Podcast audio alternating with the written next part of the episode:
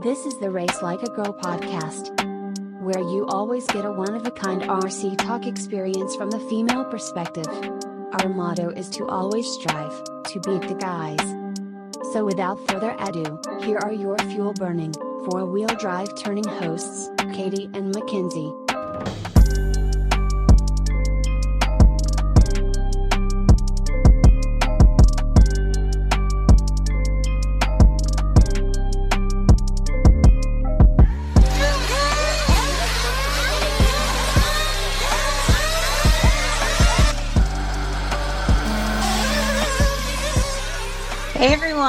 Welcome to the Race Like a Girl podcast. We are super excited to get an episode out to you today, and we have a very special guest with us. But first, we welcome Derek Harris back onto the podcast. So thanks, Derek, for being with us today. Thank you. Glad to be back. And then our special guest is Dave Lycum of the Race Time Entertainment event. So welcome, Dave. We appreciate you coming on the podcast with us tonight. Hey, Katie, Derek, thanks for having me on. I follow both your haunted houses and your uh, kind of race time events on Facebook. Both intrigue me. So, what I want to start with is what came first, RC cars or haunted houses? Yeah, the the RC car thing came first. Um, uh, my good friend Oliver Aspinall, Aspinall and I, we were at the uh, some race in Alabama. It was called the the Southern Indoor Classic or something like that, and that was kind of like our first big or my first big indoor RC car racing event. And uh, we left there. We had a great time, and on the car ride home, we just kind of got to talking and saying, "Hey, you know, we could do this different and that different," and I think we could we could probably uh, do it, you know, I wouldn't say better, but maybe put our own little flavor to it. So, uh, so we kind of started kicking around the idea about doing an event, something that would maybe go 24 hours, kind of around the clock, just to mimic what the snowbirds do in in on road. And uh, so, after talking for a while and convincing ourselves that we should do it, that's kind of how the Psycho Nitro Blast got started. And so we put the Psycho together for a couple of years. And then I had been in the haunted house uh, industry uh, a few years prior to working uh, for one of the bigger haunted houses down in Atlanta. And uh, I kind of did that through, you know, my my my late 30s, mid 30s, and uh, and so I, I kind of really wanted to do my own haunted house and kind of take that to the next level as well. And and took me a few years to convince him to partner with me, but uh, he finally said yes. And then that's kind of how uh, I got started with doing Paranoia. Racetime Entertainment came before Paranoia. Yeah, we, we didn't have a business at the time. You know, we were just kind of putting the Psycho Nitro Blast together. And then uh, Ollie just he he was he had a change in careers and he got super busy with his work and and that business kind of shot him up to the top. And so he just didn't have time really to do RC car racing anymore. And so I kind of took over all of the RC car racing events and that's when it became Racetime Entertainment. So Racetime Entertainment actually happened a few years after uh, the haunted house was was uh, was born. But uh, yeah, so it's been a wild ride so far. Um, the haunted house is is just a big passion of mine, and I've been working on it nonstop. I mean, with all this COVID stuff, we've kind of been shut down. I think everybody's been shut down, and it's kind of allowed me to focus 100% on building new sets. I mean, we work on it year round and build new sets. We add different scares and and uh, different things for the customers to do outside and inside. So that's kind of what I've been working on for the well, basically since the conclusion of the SIC in January. I thought I knew the answer to that question, but clearly I didn't. That was um, that was cool to learn about. So I actually have a couple of questions about the haunted house. So I think sure. I'm going to go ahead and start with the, the haunted house first. Um, because it's just a really cool and unique business, and it's well worth talking about because your haunted house experience is very evident in your race time um, entertainment events. And it's one of the things that I think makes your event so cool. So I think it's going to be very interesting for the listeners to hear that connection and how your haunted house experience and business is kind of intertwined with the um, with the RC world. So how did you get started? You, you spoke to it a little bit, but how did you get started in the haunted house business? Yeah, so um, I was at home one night and I was bored. And so I got online back when dial up internet was a thing. And I, I told my wife, I said, man, I haven't been to a haunted house in, in, well, I can't remember the last time I went to a haunted house.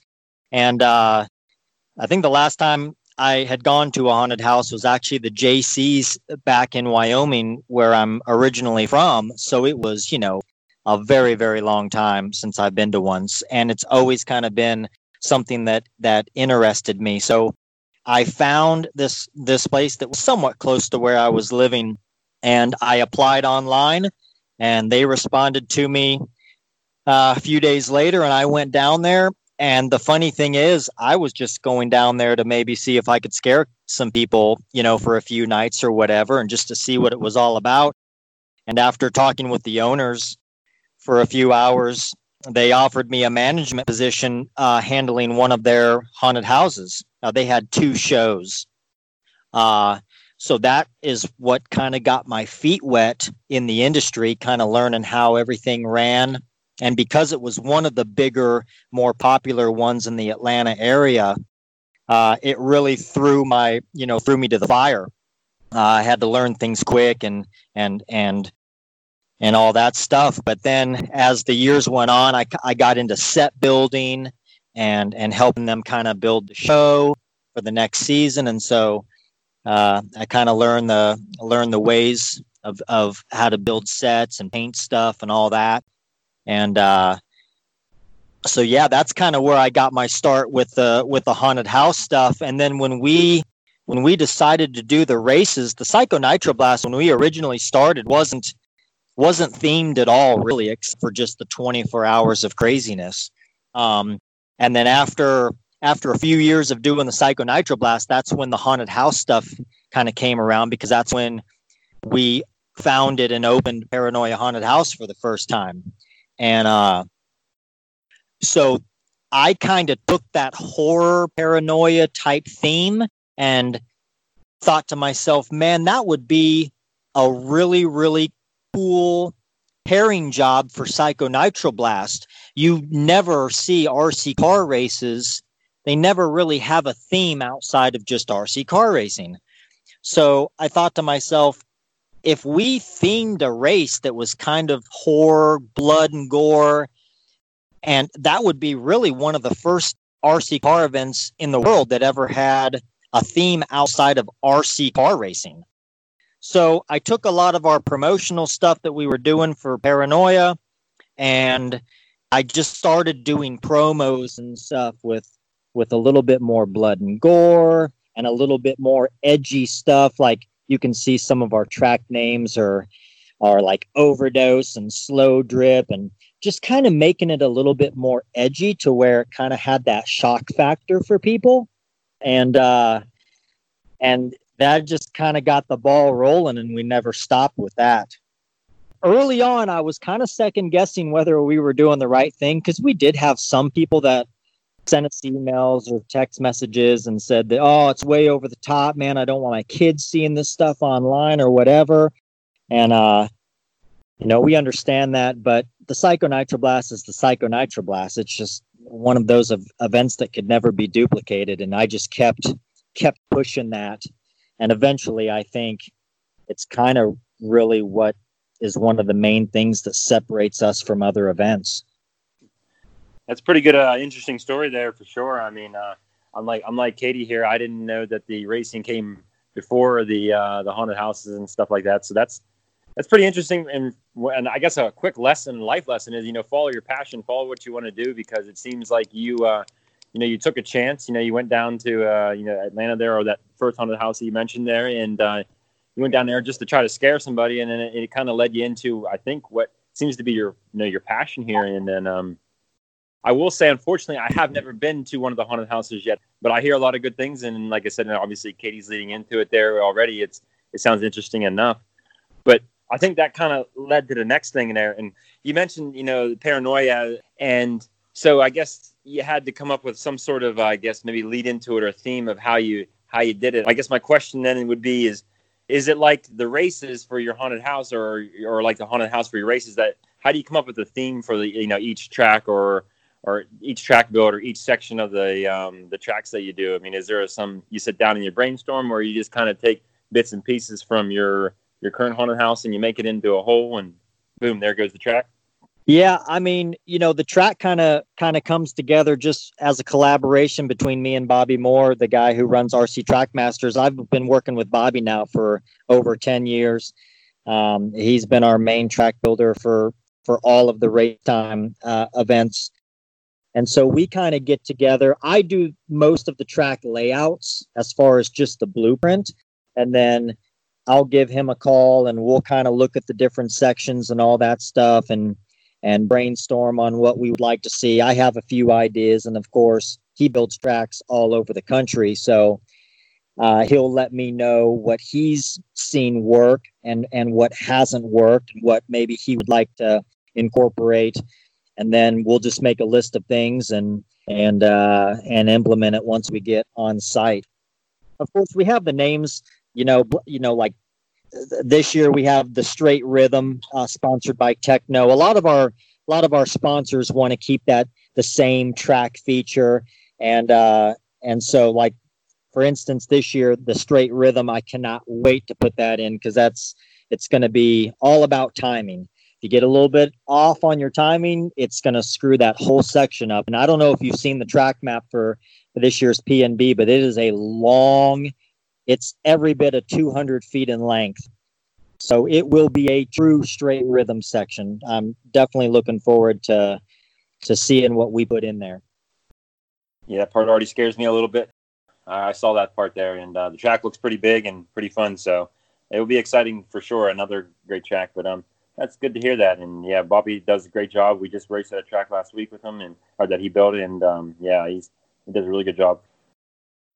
The track that we raced at last week was at S&B. He just put a fresh new layout at S&B, and I'm gonna go ahead and shout out that track right now since we're talking about it. He did a phenomenal job. And one of the things that I kept saying throughout the weekend is because it was huge. I mean, it was really one of the biggest tracks that we have in this area.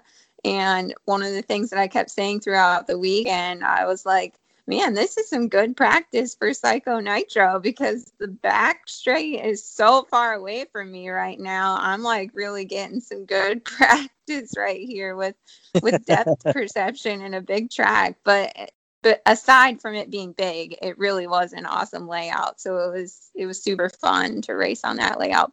Yeah, when I when I spoke with Bobby, he was super excited to go out to S and B. They had had, um, you know, a few other track builders in there doing some layouts, and this was kind of his first shot at at doing a layout for S and B, and so he was he was excited and uh, and kind of ready to to prove what he could do, you know, for those guys. So I saw some video, uh, had a great turnout. I know the SOS guys do a great job. The S&B track is probably one of the the best outdoor tracks that we have in the southeast.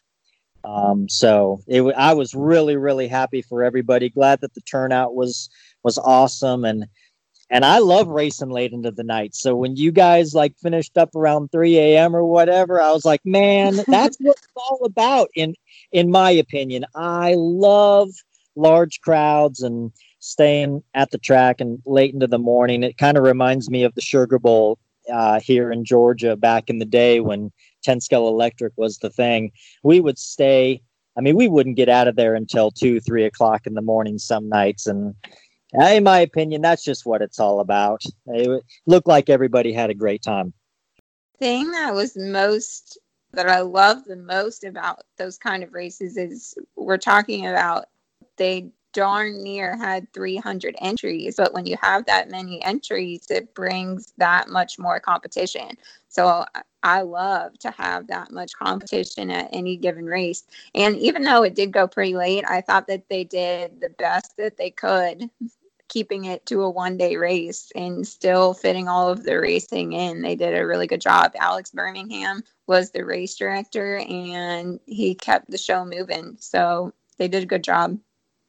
Yeah, that's awesome. Alex does a good job on the mic. Um, so I'm glad that everybody had a good time and the track the track looked awesome. Yeah. So going back to your haunted houses, um, Derek kind of mentioned it too when he was talking about, you know, how you connect the themes with the RC track. But just when you're building your haunted houses, one, do you constantly come up with a new theme every time you do a new haunted house? Because one of the things that I think definitely stands out about your haunted houses is how much kind of detail in theatrics there is when they come to paranoia. And then also, is there like any kind of behind the scenes magic that you can share with us that like really helps houses comes to life or really scares people, so to speak? Yeah, so our theming stays the same. Well, not the same, but it's in the same ballpark every year. So our main attraction is kind of geared around more of an industrial uh, style that's kind of that's my favorite style of haunted house is more of the industrial type stuff. And then our secondary attraction is more of the old school like log cabin outdoor woodsy you know serial killer uh, bubba in a barn slaughterhouse kind of thing right? So um, it's completely different one side versus the other. So I just finished all of the renovations or most of the renovations for the industrial side. And so our, our the name of of that particular attraction we change every year and then we just change the storyline behind it because a lot of people that go to haunted houses want some kind of storyline to follow when they go through. So we'll we'll do a storyline that kind of uh, describes all of the new renovations that we've made. And uh, so, yeah, I mean, as far as the as far as the behind the scenes kind of stuff, um, most of our well, all of our animatronics are all pneumatic, so everything runs off of compressed air. So we have a whole bunch of air compressors that power uh, a lot of our uh, like pop scares and what we call animations. And so we also have up to 150 cast members, uh, live actors in the show as well. So there's a combination of live actors and then, of course, the animatronics that are all powered by air. Uh, we have a whole bunch of air cannons in there. So it's basically five to 10 gallon air tanks that are on a solenoid valve and when you step on a pressure mat, it'll trigger whatever effect that you're going for. It'll either, you know, blast the cannon at you or it'll actually trigger the animatronic. So there's a lot of electrical uh, stuff involved. In a haunt, it's just you don't put up a whole bunch of walls and then have a whole bunch of actors running around scaring people. Uh, we have a lot of animatronics that get triggered when you step on the pressure mat.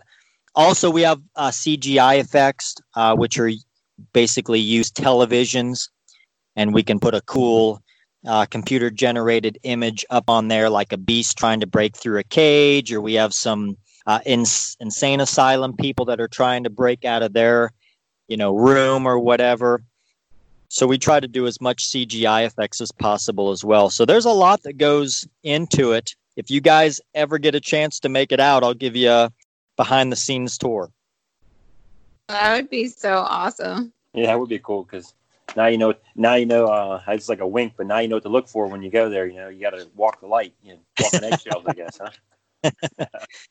there's a lot involved in a haunted house. You know, people don't understand that it's a billion dollar industry. It's there's, you know, it's there's a lot of people that love to get scared and and will pay to get scared. Mm-hmm. And so we have, you know, we have a wardrobe department full of of costumes and we have a makeup department and we'll have six makeup artists working basically two hours before the show and you know trying to get a hundred people uh, painted up. And then we have a mask department. We have a lot of silicone and latex masks that we use as well and also what we call half masks and face plates um, so it, there's a there's a lot involved. Not only do you do the the construction and the set detailing and all that stuff, but you have to have a little bit of a electrical background. You have to have you have to kind of know how to program all of the prop controllers. You have to know how to repair a lot of the uh, the statics and the animations that we have. Uh, so there's a there's a lot of things involved in putting together a really really good haunted house. I'll tell you the air compressor type pop effects, so to speak. I like die when those happen. and I'll I'll tell you a funny story. I'll make it as short as possible.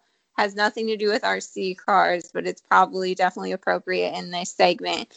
My friend and I love to do escape rooms. And so we were somewhere, it wasn't even Halloween time. I don't think, I don't remember now, but there was this scary one and it had a live actor in the room. And so my mind's going into it because the whole point of an escape room is to get out of a room, right? So I'm just thinking, like, okay, it's just going to be a bunch of puzzles that we normally solve with just kind of a scary theme. Maybe the guy in the room is going to try to scare us. It was like so much more in depth than that. It was like a full blown haunted house. And we kind of debriefed with the people at the end. Um, and they were like, yeah, basically, you guys were solving the puzzles really fast. So, you know, their goal is just to keep you scared for an hour, not for you to get out of the room. So they told us that they kept giving us more puzzles to try to keep us in the room and scared for the full 60 minutes. I was like, what are you kidding me? I was like dying to get out of there by the end of it.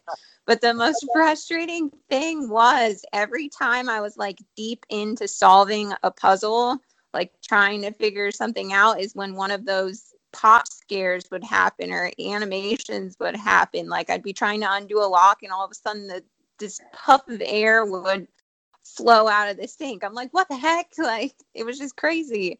And then the worst part was there was a part where you had to like connect certain color wires. It was like real deep electrical stuff. So my like head is in the wall trying to put these wires together and the wall just dropped down and it was some dude in a red mask screaming at me. I was like, "Oh my gosh, I just I couldn't get past that part." I was like, "There's no way I'm touching those wires again."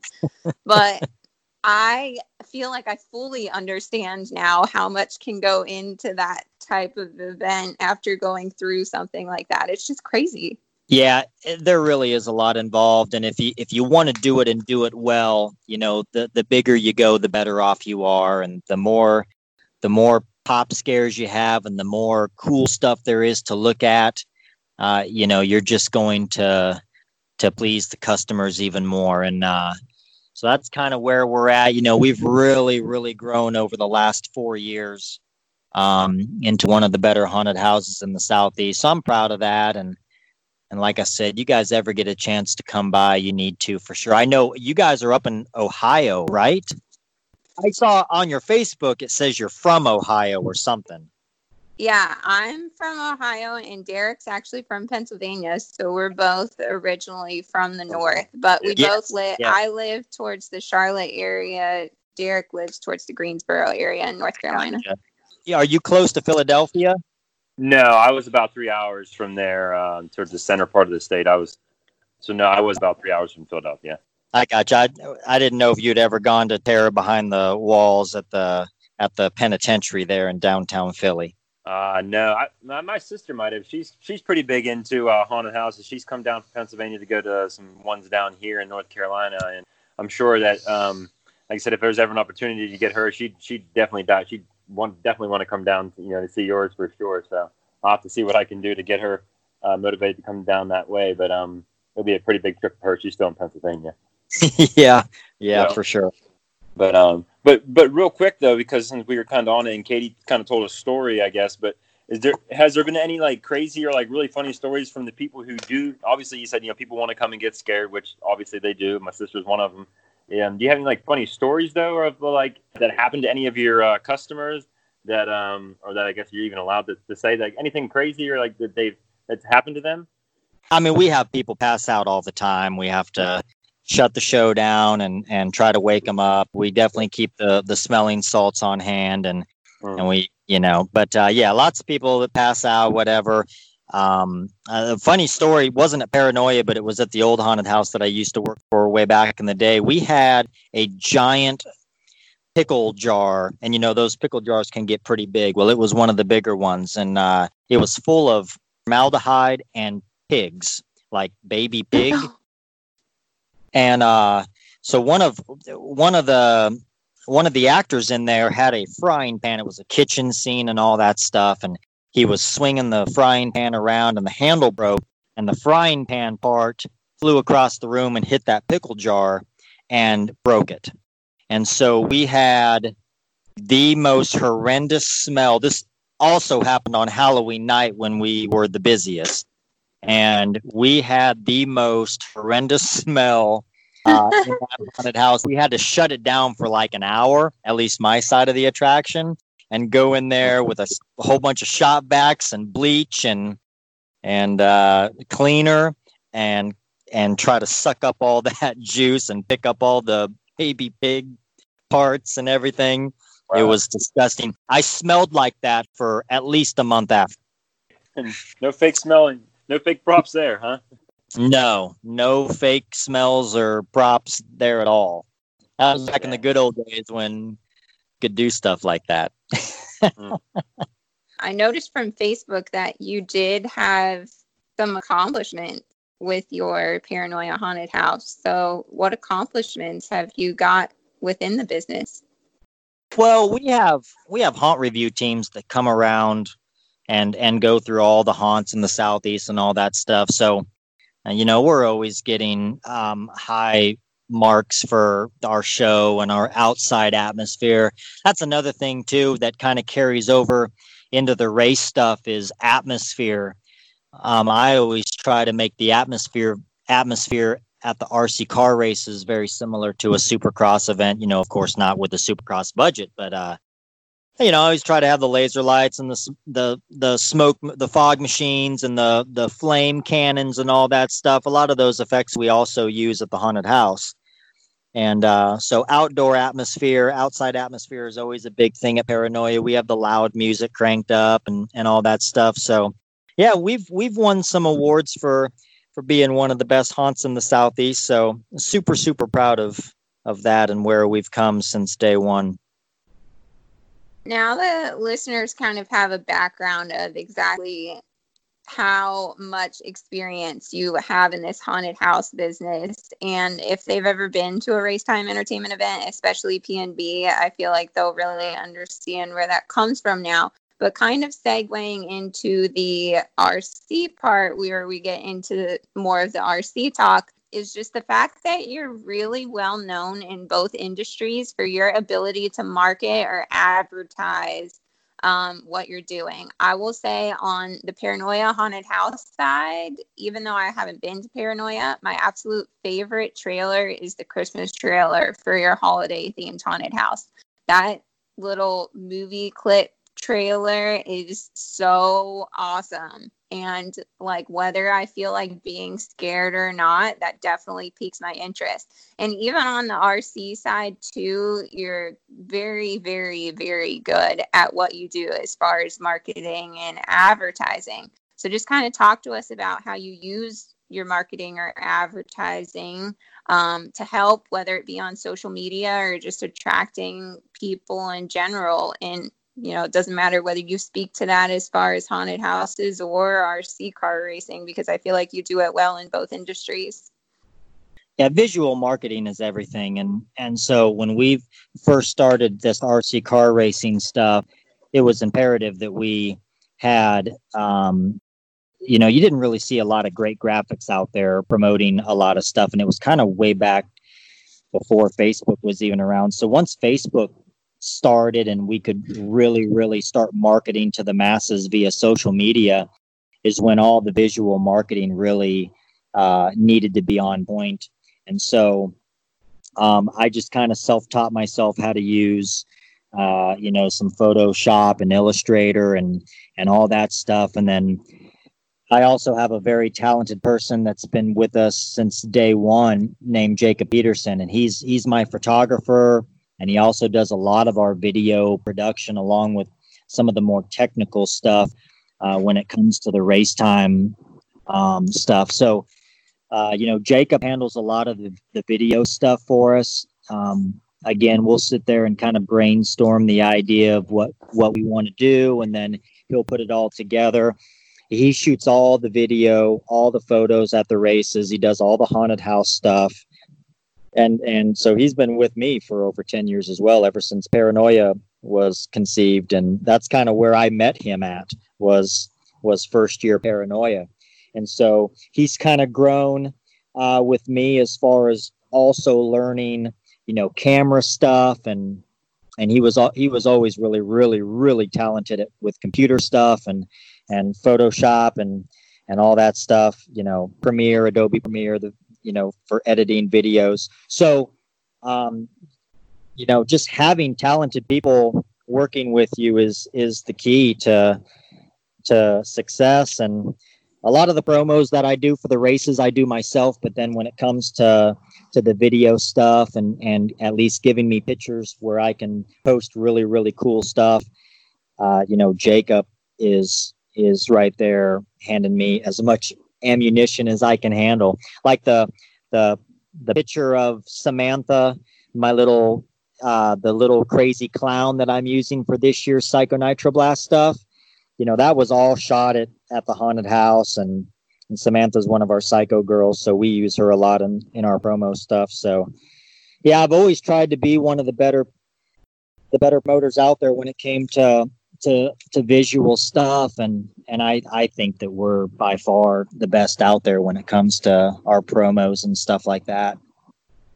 I like too that it's all in house. We're not, we're not having to to reach out to graphic designers and stuff to put this together we can we can kind of crank them out ourselves so we're able to have complete control on what it looks like and able to get a lot of stuff out there in a short amount of time yeah it, i found myself i was looking at the track um, the track picture just or the, the, the track layout um, uh, image um, just yesterday and I, and I stopped for a second because i looked at it again and i was just like man and I went to the Facebook page and I was like, everything, all of these always look so good, you know, and they look so professional. And, um, you know, and, and I, um, I, I know of Jacob uh, as well. And, uh, and I know even as of late due to COVID, I know he's been building some gaming computers and things like that. So I would, I would um, subscribe to the idea that I'm sure he knows what he's doing elect- electrically um, and, things like that. But um, yeah, you guys both do a great job. I mean, I've always thought you know the Racetime event um, posters, flyers, whatever you want to call them, are always um, top notch, and you can tell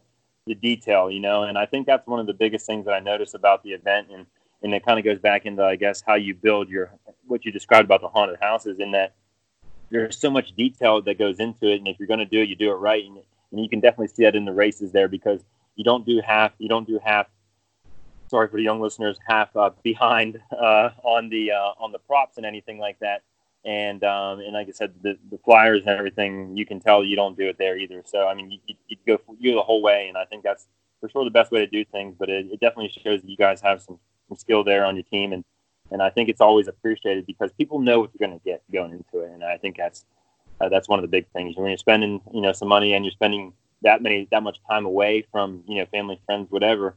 It, it, it appreciates you. Know, you know what you're going to get going into it. So so thanks for all that. Thanks to your team, and it, it's great to always have that um, attention to detail. Well, I appreciate that, and yeah, I mean that's that's one of the things that I've that I've always thought to myself was it's one thing to be able to go out there and put a race together. Anybody can do that, right? But but to do it and do it well and to do it right and to give people an event that that's worth the entry fee and not only the entry fee but the gas money and hotel and all the car parts and and whatever it takes to be prepared to go to a Racetime event like that's event that, that's what we're working for. Like we we want people to show up and and be amazed and wowed and have a smile on their face and and party with 700 other you know racers. And uh, we want the competition level to be high and we want the event to be uh, prestigious and and put together well and and just kind of have that wow factor. So um, that's kind of what we always try to do at each event I've talked about this on the podcast before because the TSOC series is a series that we run here in the Southeast. It's Brandon Mountain series. His uh, finale was supposed to be on the July 18th weekend that PNB got rescheduled for. And he was definitely like, oh, there's I'm not competing with PNB. I might go to PNB. So he ended up rescheduling his finale. But my point to this story is that Dave and I had definitely planned on going to his finale because we love TSOC series, but July 18th is our five year anniversary. Well, when we found out that PNB was scheduled for that weekend, it was totally a no brainer there. There's like no more fitting way for us specifically to spend our anniversary. So we're choosing to spend our anniversary at PNB. I will have to run over a bottle of champagne for you guys. That's awesome you for for doing that. Uh, what better way to race on, than being on your anniversary, right? Or what better way to celebrate your anniversary than racing at the PNB? I mean, we both enjoy racing, so it's fitting. But I mean, I have watched a wedding at the PNB, so there have been far more extreme things than celebrating an anniversary. yeah, that's pretty special though. That's awesome. That's awesome. Yeah, I I hate rescheduling. Period.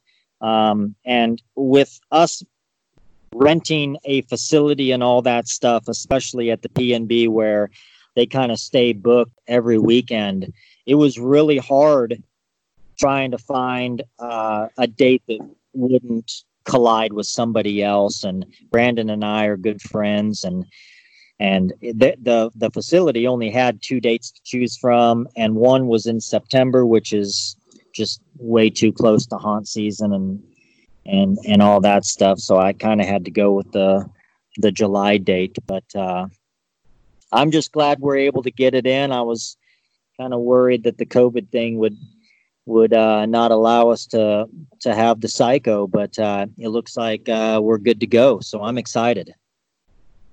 Yeah, I'm excited for it too, and I feel like everyone definitely understands that this was an extremely unique situation. So I feel like everyone is very understanding of it needing to be rescheduled. But that was actually one thing that I wanted to ask about, which is how has COVID 19 impacted the Racetime entertainment, you know, events and kind of just share with listeners what the new schedule is because there has been adjustments to the schedule for those that aren't aware.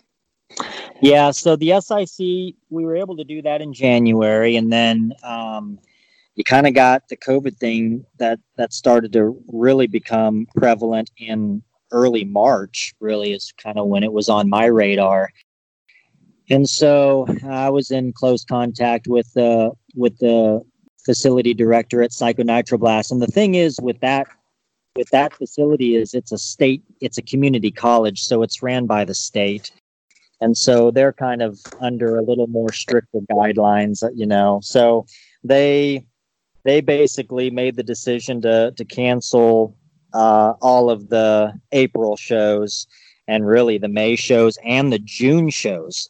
So the psycho nitro blast will be the first event that they have coming back from the covid stuff. So they have some guidelines for me that i have to follow. It's nothing that i'm unfamiliar with because uh, I have a big safety plan typed up for the haunted house because you know we we pump through thousands of people through the haunted house. So um, i've got a safety plan for that that i'm going to kind of carry over for all of the race time events as well. A lot of it applies.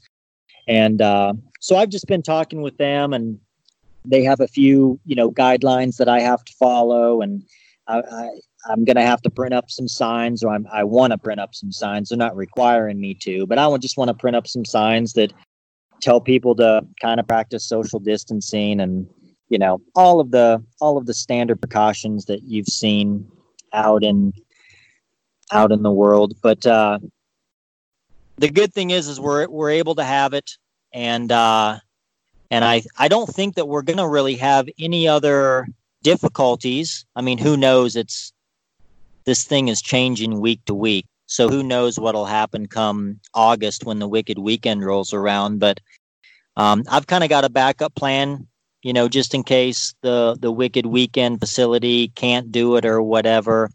Um, and so we'll see what happens. But I, I actually talked to the Wicked Weekend people today, and they seem confident that we'll be able to have it. And then hopefully things start settling down further into the fall. I don't know. It just seems like it's changing, you know, every week. So we'll see. It's I'm glad to see that the local tracks out there are able to run and and are having really good turnouts and stuff like that. So it's it's nice to see that guys are at least being able to run locally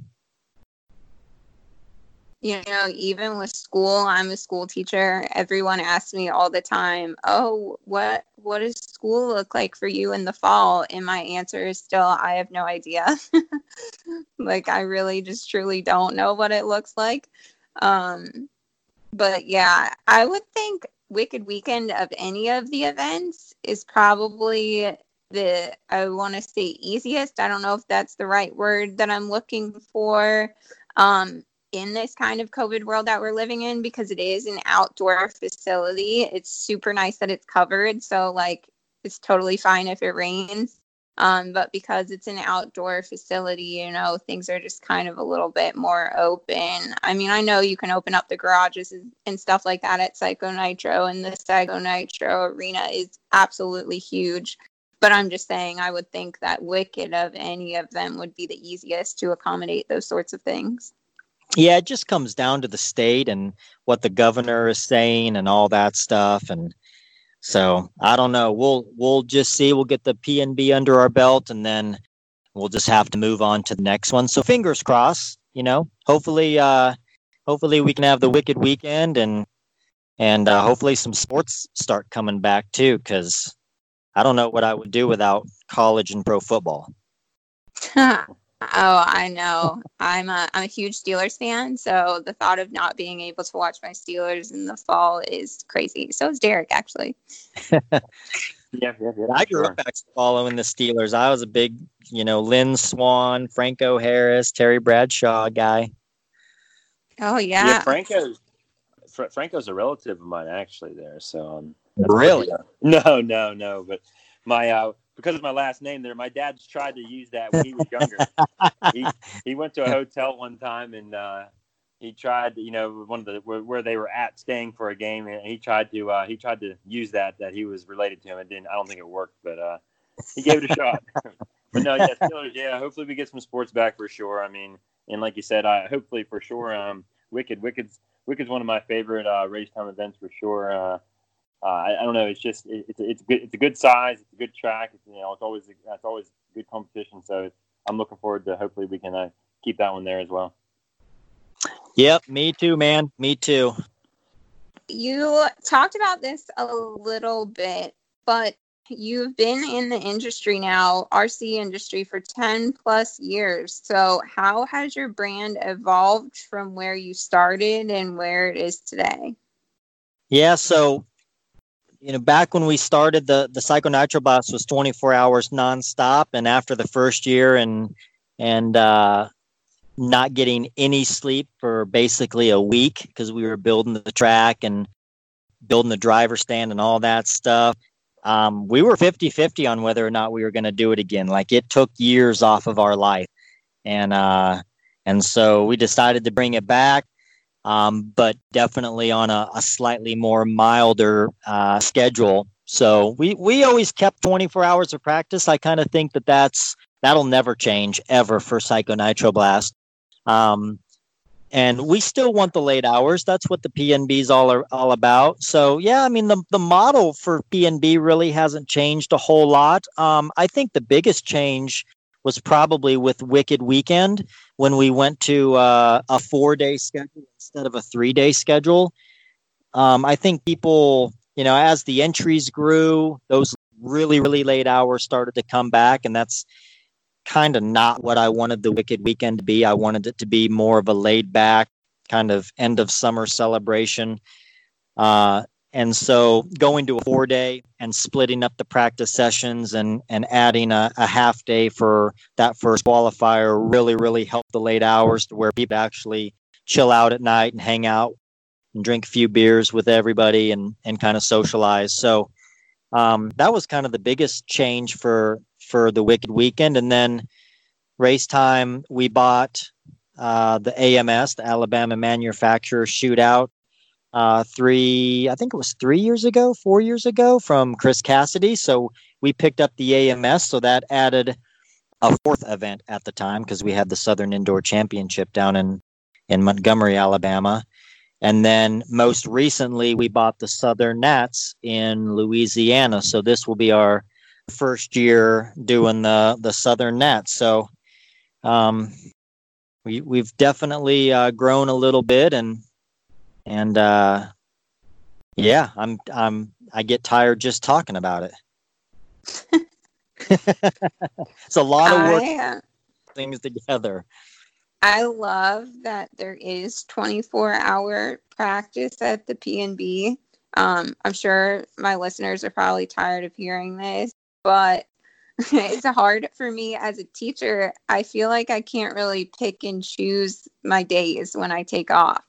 And so I feel like I just can't go to my principal and be like, hey, I need to not come to school on Friday and teach the kids because I'm going to a really big RC race.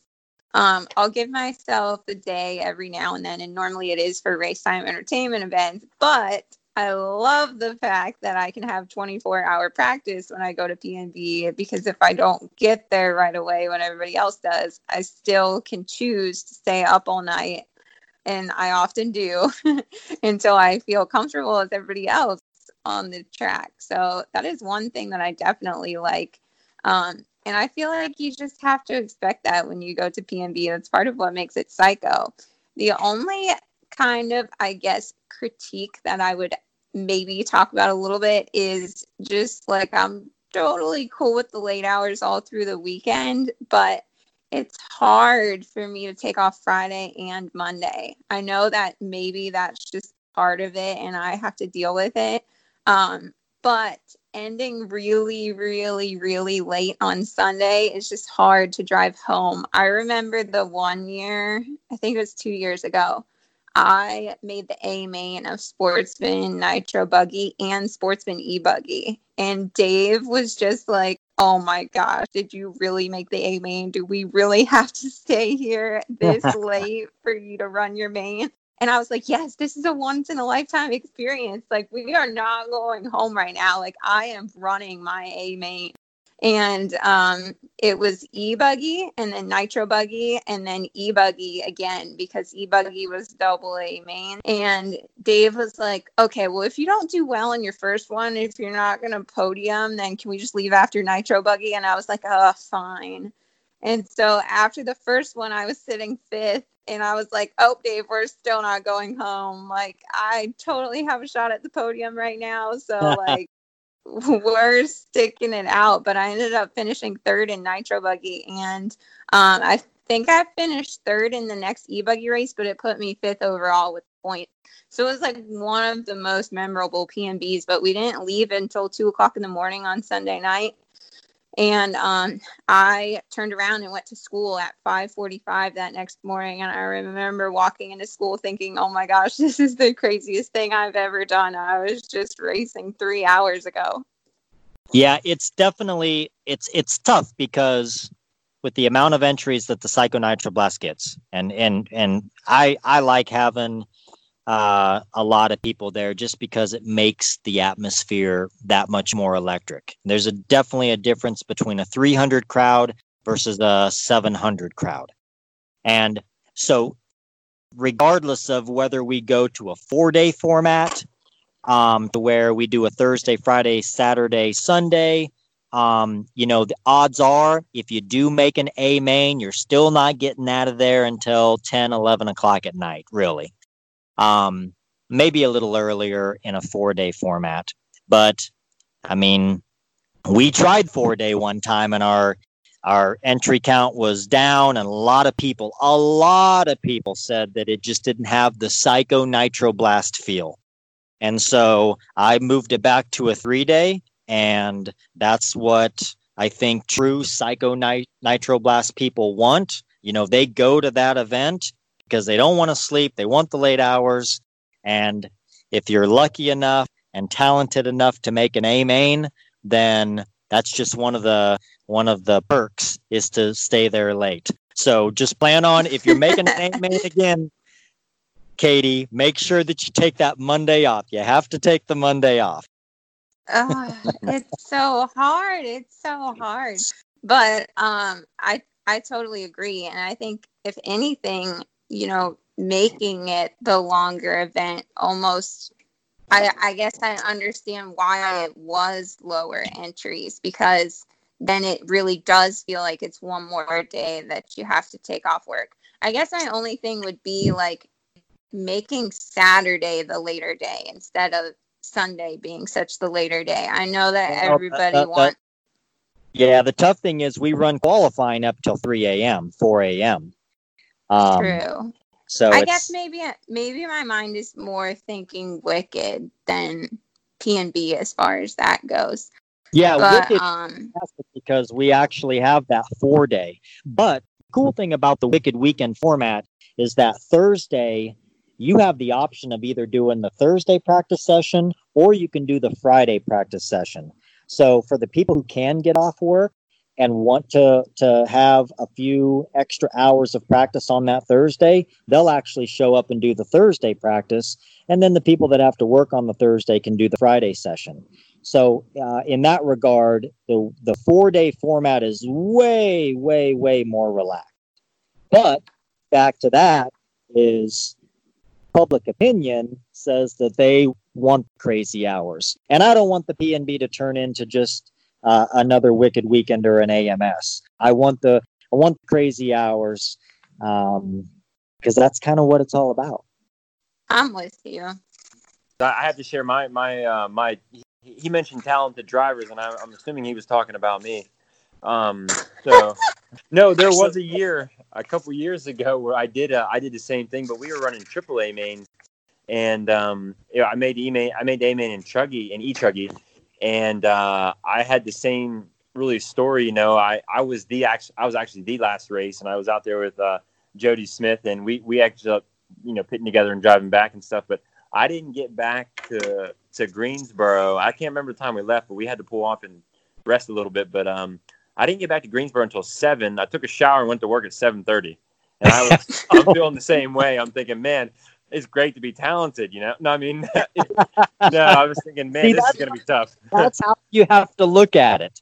that, that's the reward, I guess. 24 hours of uh, I, it was a long, long day. I can tell you that, and I'm sure Katie, it felt just like that for you. I want people to feel like they got ran over by a truck when they get home from PNB. That's what makes it worth your money. Guaranteed. Yep. It's so exciting to make the A main though. Yeah, Like- it really is. After running, I podiumed at um, PNB and Wicked in the sportsman class. And so I moved up to open at PNB last year, but PNB was the only race that I was able to make it to last year. So I've like been dying to go back to a Racetime entertainment event to see where I stack up in the open class. So my goal, I'm gunning for the A main in the open class this year, but we'll see. We'll see.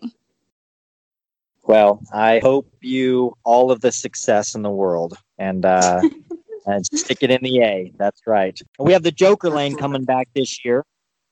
So Yeah, so yeah, Joker Lane something I wanted to talk about. So let's go ahead and talk about the Joker Lane because it is one thing that I definitely think sets PNB apart from many, many other races because you do not see the Joker lane very often in PNB. Even now that you've been doing it a couple years, no one has really like copied it or anything like that. So if you want the Joker lane, you better be coming to PNB. If our listeners don't know what that means or what a Joker lane is, just talk about what the Joker lane is for a second. Okay, so the Joker lane, there's two ways of doing a Joker lane. You can take a Joker lane which adds time to your lap, or you can take a Joker lane that uh, uh, takes time off your lap. It makes obviously it makes a lot more sense to do a joker lane that cuts time. That way we're not wasting a whole big part of the track for people to only use once in a qualifier. So we chose to make a joker lane that actually shaves time off your lap. So last year we had the joker lane right down at the end of the straightaway when you come off pit lane. It was basically right in that area. And so you are allowed to take the joker lane and use the joker lane once in qualifying. And then for the mains if you just divide your main length by 10 that basically tells you how many jokers you have for the main event. So if it's a 30 minute a main you can use a joker three times the only restriction is that you can't use the joker on the start so you have to at least complete one lap and then you can go ahead and use uh, the jokers whenever you want. Just don't use too many because it'll dock you a lap. It's all computer controlled. Uh, the joker lane has its own loop, LiveTime. LiveTime actually is the one that makes it possible because they made it part of their system. So shout out to Brandon Rohde and all the guys at Live RC and LiveTime putting that in their software. So it actually keeps up with how many jokers uh, racers are using per the event or, or per the, the qualifier or the main. And, uh, and that's how we're able to do it. So this year, I'm going to move the Joker lane because it, it wasn't in the best spot last year. Even though it worked well, I'm going to move it over by the staging area, podium uh, area side of the track. And then that way, uh, we don't have any issues with guys coming off that lane and, and colliding with people who want to use the joker lane. So it's going to be in a in a much better spot. If you do use the joker, it's probably going to save you anywhere from I'm guessing seven to ten seconds at this year's PNB. So Ryan Lutz actually last year he used the joker on his second lap and then he saved the other two for when he was going to pit his last two pit stops. And if you did the math, he was actually going to come out in the lead after his last pit stop, but that was before he ran out of gas. So there's a lot of strategy involved with using the joker lane because your pit guy actually has to look up there and and do the math and see who has used the jokers and how far behind you are and all that stuff. So it just it adds to the strategy and the fun factor, I think. Um, I didn't hear one complaint last year about people uh, or or from racers about the Joker lane. It seems like almost everybody really really loved it. What are your thoughts? I think it's great. Um, like you said, I think it's a it's another factor uh, into the racing that that comes up. It um yeah i think it's also an illusion at the same time you know what i mean? And i think that's part of what people get to understand and you know who maybe not know what it is just yet because you think like oh i get to i can shave time off my lap but if everybody does then you know it's all the same. But you do want to make sure you take it because there were some cases where i think people were i thought i had heard where they missed they're taking their joker lap and then it becomes a disadvantage so um but yeah, having an extra bit of strategy there to it, and um, of course, you know, watching you know the A main of those Nitro guys with Lutz and the gang, and is is always fun there. And and watching them blow through it last year was was crazy because I, kept thinking, man, they're gonna hit the they're gonna hit the loop, or they, they were jumping so far and.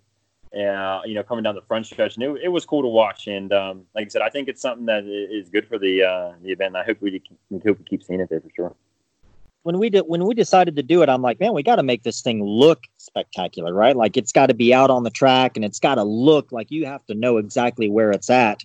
And so that's when I built, uh, you know, this really cool metal bridge with the flashing beacon light beacon lights on the top, and I had some graphics coming down the side. So I thought it looked pretty pretty awesome.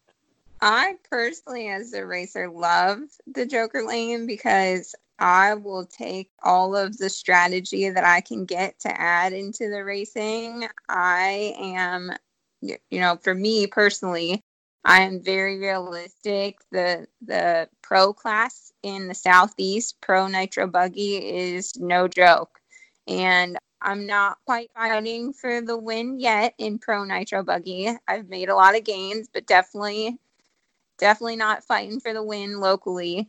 So the fact that I can add some strategy into my racing is always what helps me.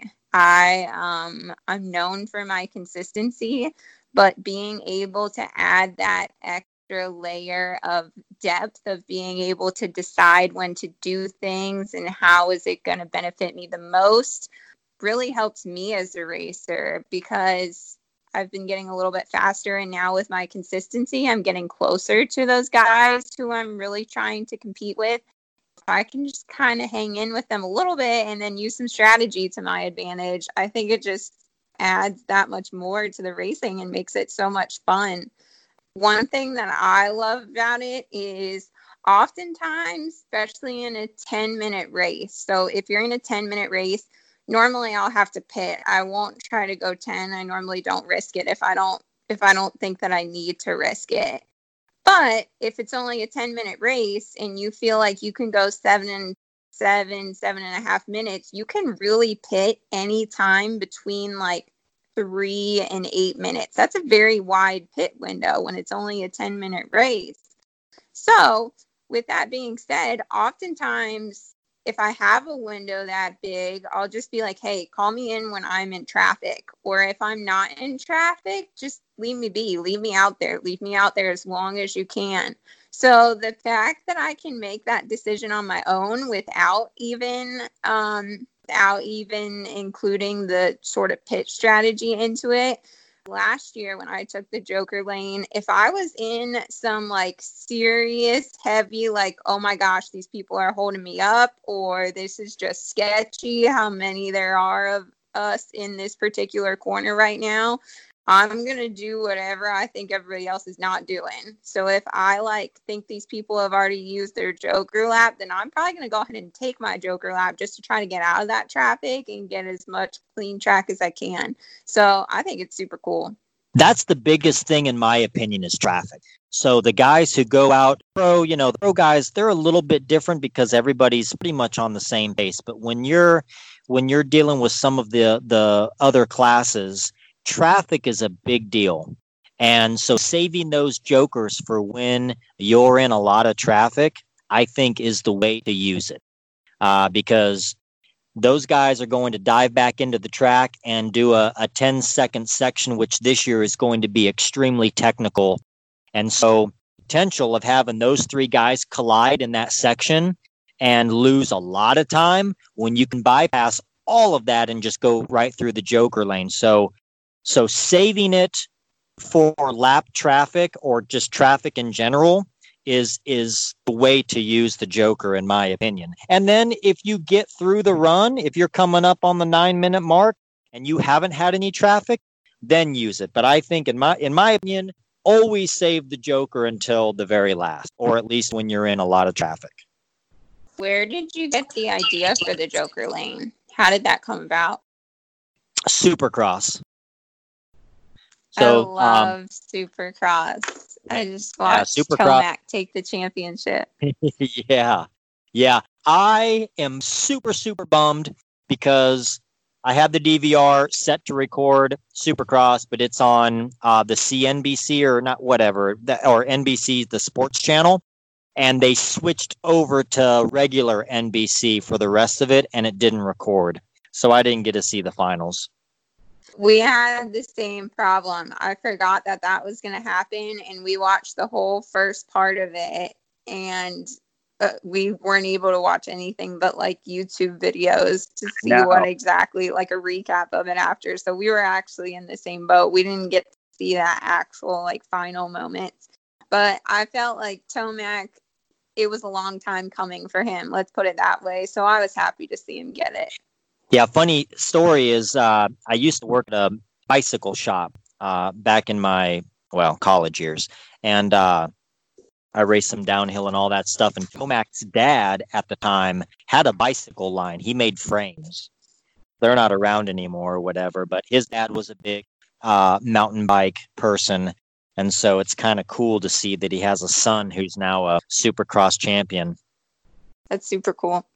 Before we uh, kind of get off of PNB, we had a listener. We posted, we po- always post on Facebook before we do a podcast with anybody and ask if anybody has questions. So, one specific question that we had from you or for you came from Benjamin James. He said, Dave, where did you come up with the idea for PNB? Um, well, so back when we decided to do an RC car race, um, we wanted to make the event like the Snowbirds. And I, I, I don't know if you're familiar with the Snowbirds, but that's a an on road race that happens in a hotel and it's basically around the clock racing for three days or four days or whatever it is. And so we there wasn't anything like that at the time as far as 24 hour racing. So we definitely wanted to do that. And then um, I came up with the word nitro blast, but we were trying to figure out a word to put with that. And uh, and so uh, my partner at the time, Oliver, just blurted out psycho. And I looked at him and I was like, that's it, man. That's what we're going to call it Psycho Nitroblast." And the reason I think that it was a success right off the bat was Lance Norick at the farm recently had the Worlds um, in 2000 and was it eight? Anyway, uh, no, 2006, some something like that. But he had the Worlds at the at the farm in Charlotte, and so we reached out to Lance and asked him for the mailing list for the Worlds and so he gave us the list, and we went through in a spreadsheet and we did a 500 mile radius and pulled all of the names that fit in that radius and printed out the addresses. And then Ollie had his own business. He was a, a mortgage broker and he had a, uh, a letter stuffing machine. So we actually printed out 500 PNB flyers and we typed up a cool little invite letter for everybody and we signed each one and then we ran it through this stuffing machine and it made 500 envelopes and then we slapped all the labels on there. And so anybody uh, well who anybody who made the, the list of 500 actually got a flyer in the mail and that was kind of before you know facebook and all that stuff. Uh, and that's kind of how we had our large turnout. The very first year was just doing it the old school way of sending out the mail. that's pretty awesome though. I would I would have never known. Yeah, so that's I don't think I don't think a lot of people know that. I mean, uh, there's probably people listening to the podcast that remember getting something uh, in the mail, but uh, but yeah, that was uh, that was a huge help uh, for us to to get the word out that we were doing this this crazy event. Pretty cool, yeah, pretty cool. The second year, the funny story is the second year because the first year was so brutal. Like it was cold and the dust was horrible and the um the ventilation in the building wasn't as good as what the the the owner said it was and so it was just brutal conditions that first year and the second year, our entry count was way down just because people just didn't want to put themselves through the carnage again. And we had the leap of faith too, which was probably one of the biggest RC car jumps uh, known to man on a competition track. Uh, it was like an 80 foot gap or something, and it shot cars damn near 20 feet in the air. Uh, when you were on the driver's stand, you were looking up at your car. That's how high it threw cars. And so uh, we, we had cars breaking left and right just because the jump was so radical and the temperatures were cold and and it, it was it was miserable. That first year was was tough, but uh, it kind of burned uh, an image in people's brains uh, that to this day still lives. Like people still think that that we have you know the leap of faith and that we run nonstop 24 hours, which you know if we we come close, but we don't. But uh, but yeah, it kind of like just the psycho reputation was definitely born that first year. And so after suffering through the second year with a lower turnout, it slowly picked back up and then um, here we are today with all, you know, in all its glory. The name so fitting for it. it just really explains the weekend in a nutshell, but it's part of what attracts people too. And I just think it ties into kind of like the haunted theme perfectly too. It's like you start to get a little a little nutty, like imagining things almost because you're so sleep deprived. Yeah, anybody that ever says, "Oh, you know, I don't like it, I hate it," you know, it's just the late hours and this and that or whatever, I just flat out tell them, I'm like, "Hey, man, it, it's not a cookie cutter race. If you want a cookie cutter race, there's plenty of other options out there for you. It doesn't mean that you have to bash the event. The event is what it is. Um, if you don't like it, then don't come. It is not for everybody.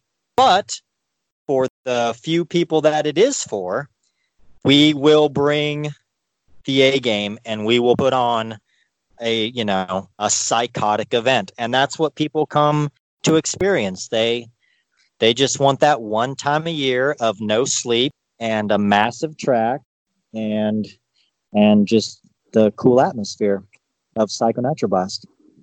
We joke because in the moment we're like, oh my gosh, we're so tired. How could we possibly do this again next year? And then fast forward five years later, we're there every year. So it's like you just need one year of rest and you're good to go. I leave there every year saying, oh, oh, I don't want to do this anymore. And then a week later, I'm like, oh man, I really wish that Psycho was again. And the good thing is this year you don't have to guess if it's going to be cold or not at the track. You know what it's going to be here, so um, it'll be nice and warm, I'm sure. Yeah, it'll be definitely warmer, and uh, so it'll be interesting to see. Hopefully, the temperature's not too crazy. I mean, it, will be warm, but but I'm hoping that it won't be too bad.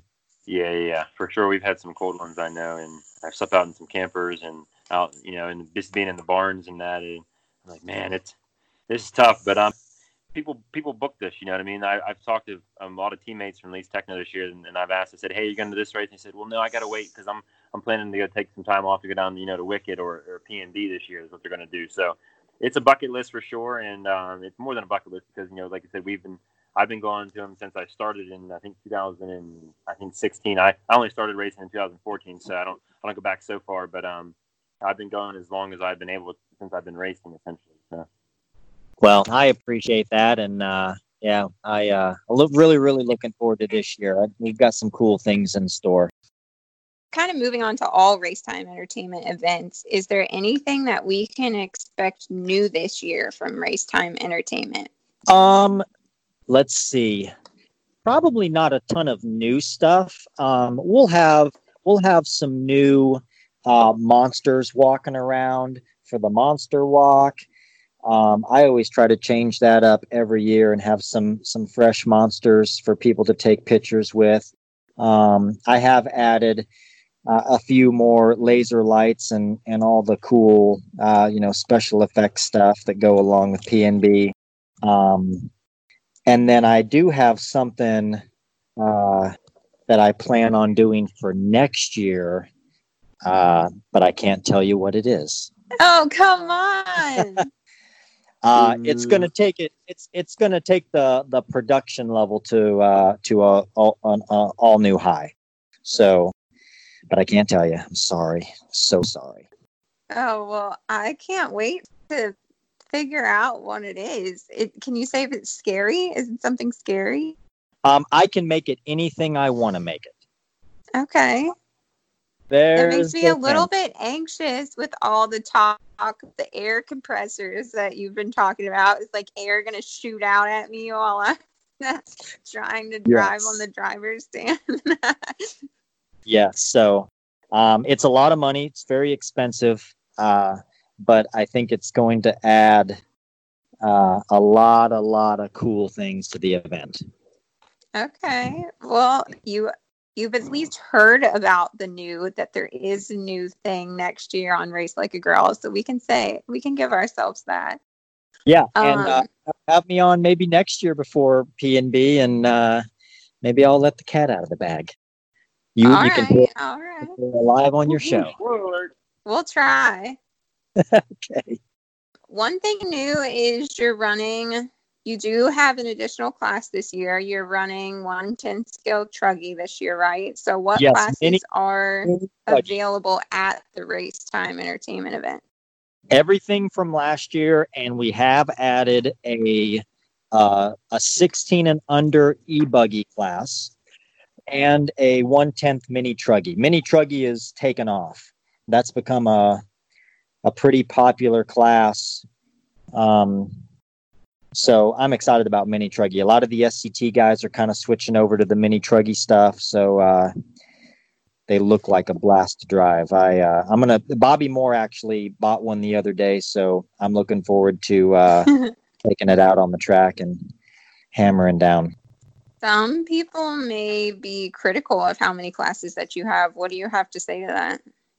Hmm, I don't listen to them. Um, I mean, I, I you know, I, I, you know, part of me, I don't want to run. I, I kind of feel like this. I don't want to run with with uh, Spencer Rivkins and the Jared Tebos and the Bornhorse and the Lutz and the Maifields and all that stuff because I'll never have a chance against those guys, right? Um, and so, why would I want to go and spend my hard earned money just to know that I'm going to get my ass kicked. That's no fun. You know, I'm all about competition, but I'm I want competition among skill level. And I think that's where the class breakdown comes in.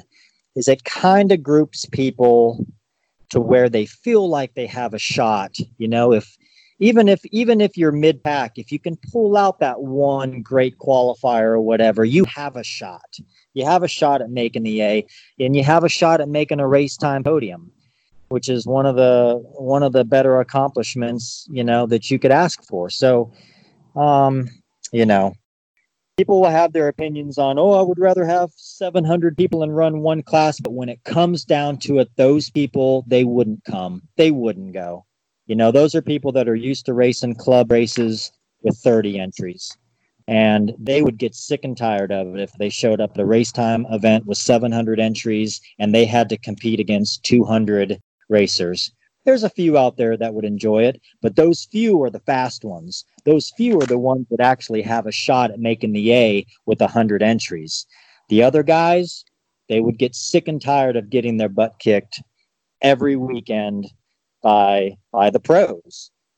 And so why not have more classes where people actually build rivalries? They build rivalries with that's why the 40 and over classes has become very popular. It's bragging rights, you know, 40 and over guys, they they there's a lot of guys, those top 10 guys that go to all the Racetime events, they all have rivalries with each other. Um, and I talk to a lot of them and they they really enjoy the 40 and over class just because they're racing with those you know with those rivals so that's kind of what you're building with with with having different classes is you're building rivalries and and and uh, i think it's i think it's just a better way to do things some people think that it's just an easier way to get your entry count up but it's not that it comes down to just having a shot having a shot, you know, making a, a higher main. My only personal kind of feedback on that is, if you will, whatever you want to call it, is that, and I've talked about this on the podcast before. Actually, I didn't, I didn't ever mean to um, direct it at just the Racetime entertainment events. I have talked about this just in RC in general and um, because there's so many classes it is like well why is there not a female class because I have to talk about this since it's race like a girl. And many of the, answers that I get from other people is because there are just not enough female racers. And at many of the club races or you know even nationals i was at nationals last year and there were only two of us so i get it when people say that there's not enough female racers and that's why there's not a class but i would totally argue against that at the Racetime entertainment events because i didn't even get to go to wicked last year and i think i counted like 14, 15, something like that. That's crazy how many girls that you all draw to your event. So, one, I love that. But two, where's the female class? Are you saying that you can't run with the boys? I'm saying that there is already age separation as far as 40 plus and 16 and under. So anyone can get their double track time that way. Well, Why some, can't some, I get my some, double track time with gender? Some would say, well, I don't discriminate against gender. Okay. So I say you have to run with the boys. Some would say that females have better reaction time than males. You're at an advantage. I have heard that before, yes. and let me also make it clear is, you know, I have two main goals of the podcast. One is just to get more females into racing in general. I feel like we've definitely stepped up our game in that area. But two, what I have still yet to feel totally fulfilled with yet is to not just get females into racing, but to really show that females can be competitive in this sport. Like when I go to the track, I want to be known as a competitor. I want the fast guys around here, like the DJ Hepler and Will McIvers, you know, at a local level, to be like, oh man, is she going to beat me today? Um, you know, not saying that I'm ever going to get to the Jared Tebo Maifield level, but I just want to show that we women can be competitive in this hobby, not just race in this hobby, but be competitive. So I'm with you as far as I, I would never just run the female class because, you know, that that's not what I'm trying to show here, but I would I would totally pay extra money for extra track time. to try to beat the boys. Uh, no comment. No, I'm just kidding. no, I, uh, I am supporting Katie because I'm on the podcast. But no, it, I, am sure that it is uh, tough. But I do remember one thing though. I, I was at Wicked last year, and I did count because I was because uh, my girlfriend was running at that time as well, and I was like, man, there is almost enough for a class this year. Again, I'm not I'm not saying one way or another. I'm to stay on the fence. Um, but um, but it, it was cool though to see a lot more. And I think because of the event, uh, you know, the Racetime event having such a, a, wide field, you know, it does open the doors for for uh, ladies to come in, in, in many different classes there. You know what I mean? Nitro buggy, there's e buggy. I know Kayla Espinel runs, and Miss Bella she runs, um, you know, e truggy as well. And I know they run nitro truck, uh, nitro buggy, and um, and things like that. So having the classes also does open it up, I think, for those areas that these ladies have been running in. And with you, Katie, you know, uh, you know, with what you're doing, I mean, you work hard at the podcast for sure, and you know, and promoting yourself. And so I think, you know, the effort there is is not falling on deaf ears. I think you know you're you're seeing you know ladies come into the the sport here, and um, like I said, it's just about getting more and more and more because it is obviously a male dominated sport. But I mean, I mean, hobby or, or, whatever we want to call it. But you're it's getting there. You know what I mean? You, you were seeing the numbers, and I, like I said, I think Wicked last year for me was the most that I had seen at a race, and it was pretty cool. You know, when I counted up all the the ones that I just saw, let alone the ones that I didn't see, and um, so there's there's some progress for sure. So I have a few kind of last topics that I want to cover, and one of them is RCGP. So, what are your thoughts on RCGP? And why I'm asking about this is because I feel like race time entertainment, if anybody, would you kind of ever consider creating a point series within the US or even joining forces with RCGP? Just kind of like share what your thoughts are on that. My personal opinion is is I'm not a big points racing guy. I don't I don't I'm not a big fan of series racing. As a promoter, I'm not a fan of series racing only because you know, round one, you're always going, there's always going to be a ton of people that show up. And then round two, you're going to have less. And as people start falling out of the, of the series, you know, they're just not going to want to come. So I'm, I'm more of just having prestigious events where people want to fight to be, you know, Psycho Nitro Blast champion or, or Wicked Weekend champion or whatever. So points racing is not really my thing. Not that it's not awesome, it's just not my thing. Um, when it comes to the worlds, I kind of consider the worlds to be more like the Olympics. The Olympics only come around uh, once every four years, and that is what makes it special, you know. And I think that that's why I really like the IFMAR Worlds is because it's every two years, and guys have to to really really work up to be successful at at competing at the Worlds. Just because it's every two years, it's not like you get a yearly shot at it. Um, so it makes that title even more prestigious. Is because it's only handed out every every couple of years. Um, the one thing that I like about the RCGP is I do like the the media coverage. I like the live the live media coverage. I feel like they do a pretty good job at that. Um, but as far as having a point series every year to crown a world champion, eh, it's not really my thing. I would rather see guys fight it out over a long weekend every two years, just like they do in the Olympics um, as a world champion. Now, people would argue, well, you know, Supercross is every year, and NASCAR is every year, and Formula One's every year. Well, yeah, that's true, you know, but those are multi, multi million and billion dollar companies or, or organizations that put these things on. And it's just a different animal. It's not the same thing. And so, RC car racing for a world championship every two years, in my opinion, just makes it more prestigious.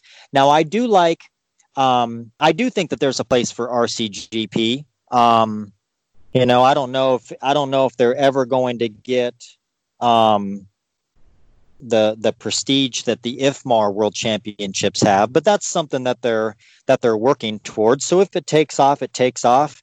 Who am I to say that it's not the way to go? But uh, but yeah, we'll see what happens with that. It's expensive. It's expensive for these teams to to fly all over the world and have a true world championship. Another argument that I would have when it comes to RCGP is unlike, you know, they keep wanting to compare themselves to Formula 1 and all this stuff, but it the money's not there. The money and for these for the teams in RC, it's not there. They can't fly everybody out to Brazil and Taiwan and Japan and America and and race for a world championship. Financially it's just super super difficult to do just because there's no media money there you know unlike Formula 1 who gets revenue off of TV and and and all kinds of other things the RC industry doesn't do that. Now you'll hear that that's what they eventually want to do um, but I just don't see uh, it being able to to be marketed you know, for prime time television, like like these other events are.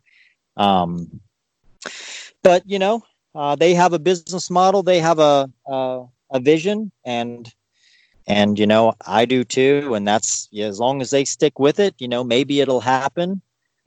But uh, yeah, series racing just not really my thing. How do you guys feel about it? For me, I, I mean, I, didn't get super deep into um, RCGP to be honest, but the idea was, you know, it seemed, you know, kind of cool to have something there, you know, that was a little bit different. Like you said, I think the issue with it is the scale, and um, getting, you know, it, it'd be one thing if we had the all the drivers that were involved. Let's say they were all in the U.S. You know, then moving these everybody around. Um, you know, like let's just say like you know RCGP always is going to have 15 top drivers. Those are that they're they're committed to the series, and just like like say the World of Outlaws or something like you know something here in the U.S. where there's World of Outlaw drivers, and then whoever else wants to come, right? So the idea of it to me was kind of cool because it, it changed that idea, but I just I, I don't know that it was it, like I said. It's just that it's possible um, at the scale that we wanted it to be.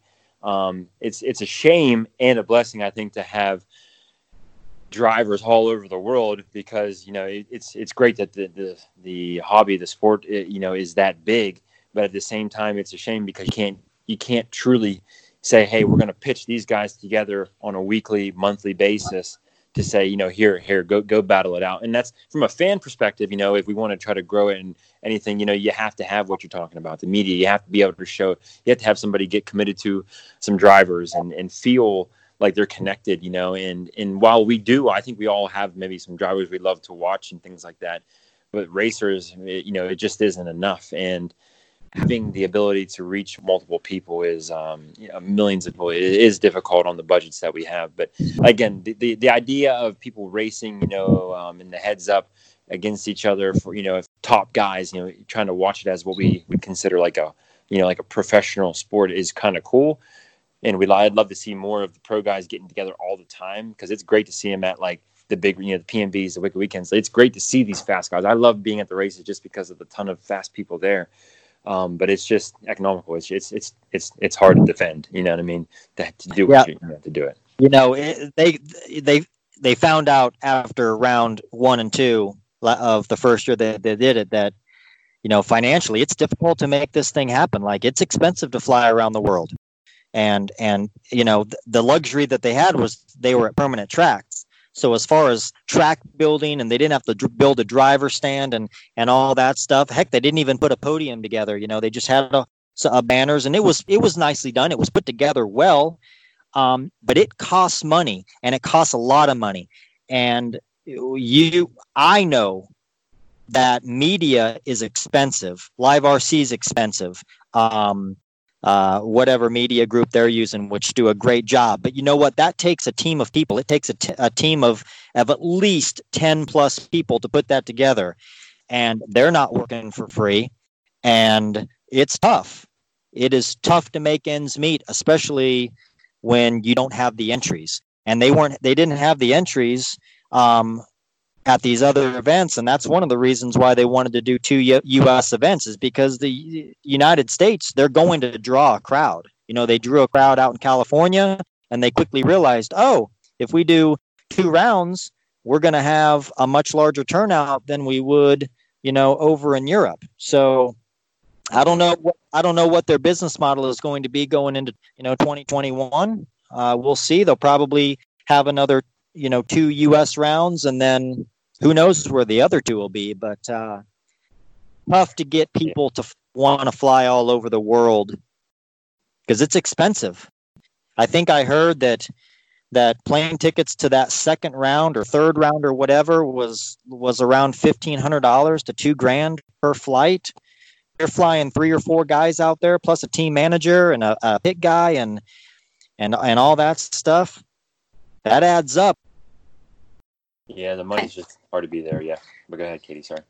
I think that's why I asked the question in the way that I did, and you know, as a racer going to the race time entertainment events, I would agree that I appreciate that the race time entertainment events are their own events because for one, I can't make every one of them. I would love to, but it's too hard to take off that much work. So I like that when I go to PNB, I'm fighting for the PNB title. And I like that when I go to Wicked, I'm fighting for the Wicked title. So I would never want to lose that. But I think why I asked the question in the way that I did is because it just does seem like I'm not even running, I'm not even remotely affiliated with RCGP it just seems overwhelming to try to make this happen at a world scale, financially, especially. So I think why I asked the question in the way of like, oh, do you see you know, some sort of just like a US thing because it seems just like much more manageable and financially able to do if it were just in one part of the world. But it's like Derek said, it's like such a bummer not to get all these pro drivers together. I will say, as a viewer, I was super bummed to see that the 20 2020 season didn't happen because I loved watching the RCGP races. I loved watching the best of the best drivers compete against each other. I mean, even when I go to PNB or Wicked Weekend, when I watch that Pro Nitro Buggy A main, I swear to you, I could watch them race for two hours and I would be sit there and just as entertained as watching them for 30 minutes because it's the best of the best in the industry. So when you're into it, you know, you definitely do have your favorite drivers and it's fun to follow through ever. And I feel like there is definitely a place for that with with people. It's just like how how do we get it to that level where everyone has access to be able to watch these races at the at that level, which is kind of what led me into my other two questions, which you pretty much answered in your response.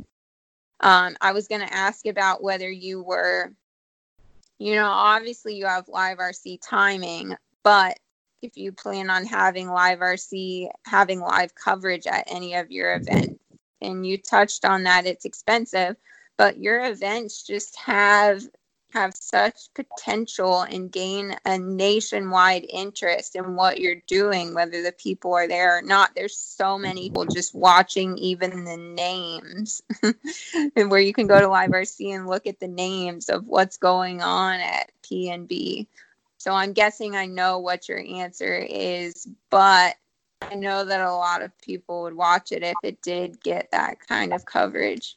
You know, it, it's tough because the the next the next thing that Race Time Entertainment needs to do is increase the uh, on-site media coverage. We can do a better job. Um, you know, we can have the green screen and we can have the two studio guys in there doing play-by-play that's separate from the race director. Uh, you know, you have a color guy and then you have the play-by-play guy. Um, that is something that we need to do. It is very expensive to do. One of the reasons why we really haven't done it only because a lot of the money and stuff is just being reinvested into the into the events to add to the atmosphere and all that stuff for the racers that are at the event. But it's something that I'm looking into uh, and and something that we're probably going to make happen uh, for the 2021 season as far as the media coverage because I'm a competitive person and I saw what RCGP was doing and I saw the media uh, coverage that they had and it was it's better than what we're doing. Um, but on the production side, I feel like we're way better than them. And so if we can get our events covered by that level of media, then I agree. I think it will definitely help the RC industry uh, and it will definitely take race time to another level. You know, just like Joey, what Joey does at DNC. You know, he he has Live RC come out and they put on uh, a great production, and that's kind of one of the things that makes the DNC the DNC. Um, the bad thing is, is that the overhead isn't quite what we have because we're renting very very expensive indoor arenas and we're building everything from the ground up. Uh, which costs money and and and all that stuff. So, uh, but for sure, I'm with you hundred percent. I think the media coverage for people who are at home or overseas wanting to watch race time events uh, could be better. Um, and so it's something that uh, that is on our radar for next year. My mom, like lives in Ohio. She doesn't live with me in North Carolina, but she 100% understand how live RC works. And so she follows me darn near every weekend and knows exactly what races I'm in. But her first question to me always is, is there a camera there? Is there a camera there? Or do I just have to watch your name on the screen? but yeah. um, she, she watched me at nationals and nationals just had obviously crazy good coverage. And I'm just like, Mom, like RC's not there yet. Like, not every event has that in depth of coverage. But yeah, I mean, if you want to know what it, if you want to know what it costs to put on that that kind of coverage, it's it's every but every bit of ten to fifteen thousand dollars to have coverage like that. I mean, if you think about the manpower that it takes, not only do you have to have a switchboard operator, you have to have your color guy, your play-by-play guy, you have to have at least two or three camera guys. Um, you have to find hotel rooms for them. You have to you know it, it gets expensive. It gets super super expensive. They have to travel out. They have to travel back. You have to pay for gas or flights or whatever. Uh, so it adds up super super fast when it comes to that level of of media. Uh, and that's kind of one of the reasons why rcgp kind of struggled the first year was the media was expensive. Not to mention when they leave the track you're editing photos, you're doing videos, you're doing all these documentaries and all that stuff. And if anybody who has ever done video production, they know that that takes a lot, a lot of man hours. And if you're not getting paid for it, you're going to quickly get burned out. Um, so I am working very, very closely with Jacob uh, on how we can do things ourselves um, remotely. And uh, and so we've got some ideas and uh, we've got some companies in mind as far as camera equipment and and stuff like that to where we could possibly do a lot of things remotely um, to cut down on personnel costs and stuff like that. And then uh, of course um, we're looking into live rc broadcasts as well and and uh, and seeing if we could work a deal out with all the race time events. Um, so yeah, I agree with you 100%. I think the media coverage could be better.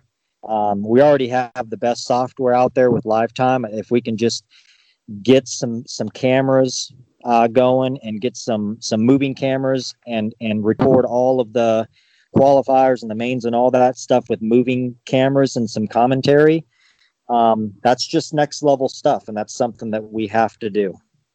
You see, now there was some new stuff that you're talking about. That's some good news. I mean, that's that's fun news to hear for sure. And and I, I, I joke by saying that, but that's pretty cool to to hear. I mean, uh, like you said, uh, when I first got into this, I mean, I, I I never found people. I could never find anybody who liked racing as much as me. And and it sounds like you know you're not satisfied until you you, you continue to do more and, and to make it better. And I think you know having that at one of those races, you know that that um, that difference, you know, the cameras, the, anything is is a is a great opportunity for racing, you know, like this to the next level for sure. And I think that'll be a, even more of a lure for people to to want to come to the event, you know, to that uh, visibility and things like that for sure.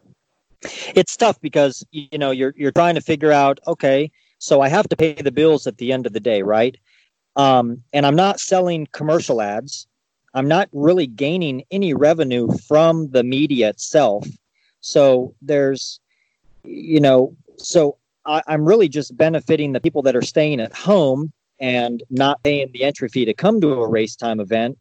So I'm I'm kind of working backwards. Do you know what I'm saying? By by That's spending where... major money on That's media. Very good point, though.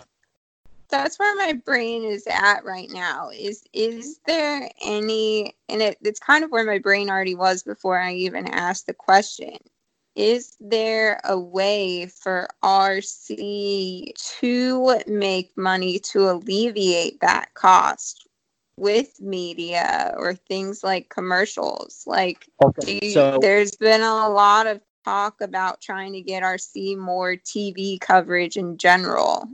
I mean, yeah, do you have I mean, any thoughts on that? Yeah, I think that there's an avenue for that. I've explored a few avenues that that appear to be promising, but when it comes down to is just trying to utilize technology that we have.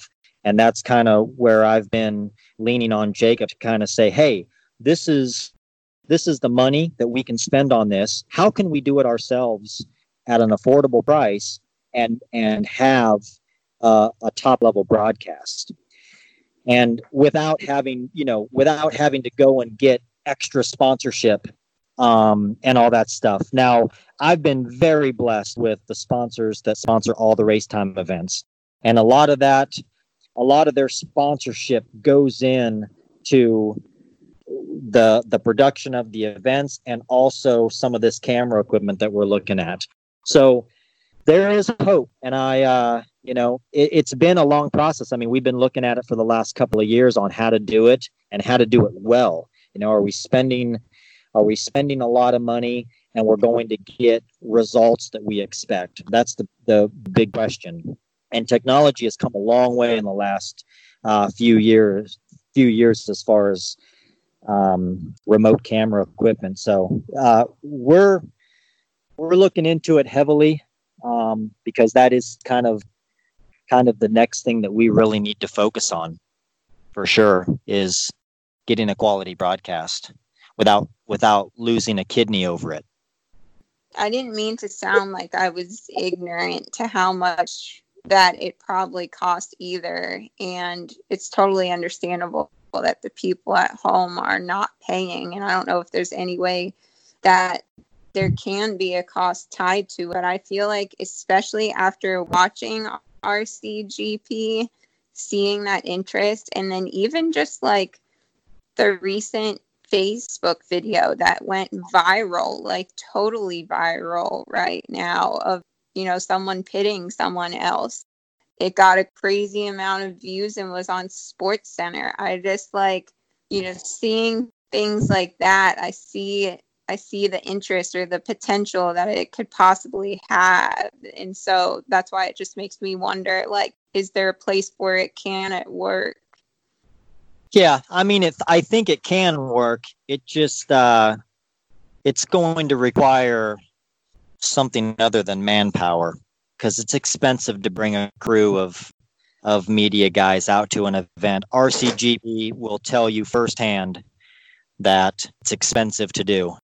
And I can just about imagine that a lot of those guys worked for free or worked for very, very little money that first year. And you can only do that so long before you're like, you know what? It's just really not worth my time to do this for, you know what I mean? So it's tough. Uh, people don't understand how what kind of manpower it takes to to do uh, a production like that. I mean, even Live RC when they do the nationals and they do the DNC. I mean, you can it's ten it's ten people easy. It's ten people mm-hmm. easy to, to to make that to make that happen, and that's expensive. I mean, I I hired Live RC to come out and cover a Psycho Nitro Blast one year, and it was extremely expensive extremely expensive. Um, but you know what? It's but it's just what it costs. I mean, if you go down the line and look at what everything costs, I mean, they're not making a ton of money either. You know, Live RC doesn't make a ton of money when they go out and do these big events, um, but it's still outrageously expensive. So it's a tough thing. It's a tough thing to do for sure. Um, and that's kind of why we're looking at at other avenues to make it happen without bringing out a huge amount of people to, to do it. Well, it was it was definitely cool to hear and talk about things that um, you're thinking about with it. So we look forward to possibly even having you on next year and talking about it more and just seeing how much it's evolved since then. But we always do a finish my line game show. It's a really quick game show that we do with our um, with our guests. But before we go into the finish my line game show, you mentioned that there are a ton of sponsors on board with your race time entertainment event. So are there any that you want to address or thank at this time? Oh yeah, absolutely. Um, definitely absolute hobbies, um, Tekno RC, J Concepts, those guys have been with me since basically day one. Um, so huge shout out to, to them. Yeah, Absolute Hobbies, J Concepts, uh, Tekno RC, Reds Racing, TLR, AKA, Hitec, Beach RC, On Point Graphics, Kicker Audio, and Spektrum Radios. Want to thank them for the continued support. A lot of those guys have been with me for a very, very long time, and and uh, can't thank them enough. Awesome. Yeah, there's definitely a lot of support, but you've got a good thing going, that's for sure. Derek, you have anything else before the Finish My Line game show? Um, I mean, no, I mean, I, my sponsor list is much shorter if that's what you mean, but uh, nonetheless, no, no, um, no. I think it's. I think we've covered a lot. You got to of good work on that. Yeah, no, I'm working on. I'm up. I'm up to like three now, but I like to keep my you know my circle kind of close. You know what I mean? But uh, but um, I guess you know if you did put this on there, obviously I'm you know my sponsors being Tekno, uh, Hobby Wing, uh, and uh, Proline Racing have always been fun, and then obviously Race Like a Girl. You know, a lot of my racing does revolve around you know the ability to have those you know, sponsors represent them because you know it does take money, and we've mentioned that a bunch a bunch tonight. And um, you know, even weekly club races can take a lot of money if you're going to try to do it right. So, nonetheless, it's it's. I think other than that, though, we've covered everything. I mean, with, with Dave here, pretty good here. I'm just interested to see what his uh his one liners are going to be here to the game show now. Kind of nervous. All right. Oh, it's tough. Well, since we're on thank yous, I'm going to take a second before we go into the Finish My Line game show and just say thank you to everyone um, this past weekend who has showed a lot of support for Race Like a Girl. You know, we tried to make it so that Race Like a Girl is completely a free podcast. We don't ask for Patreon support or anything like that. But we have been selling shirts recently and a lot of people supported at the track this past weekend or did pre-orders. You know whether you bought a shirt or not it's just very evident that there's a lot of support for race like a girl. And so we appreciate you know you letting people like me race with you guys and have fun playing with toy cars at the track. So we really appreciate you guys and um, I'm just going to go ahead and shout out one person specifically to Mike Anderson. He um, he at the SOS series race paid for some race like a girl shirts with the note of hey anytime you're at the track and you see a girl racer go ahead and give them a shirt without making them pay for it so he basically paid for a bunch of other female racer shirts and his note was that hopefully it helps get get more females into the hobby because he sees it as important, especially having a daughter. So um, that was a very kind gesture, and we thank you so much.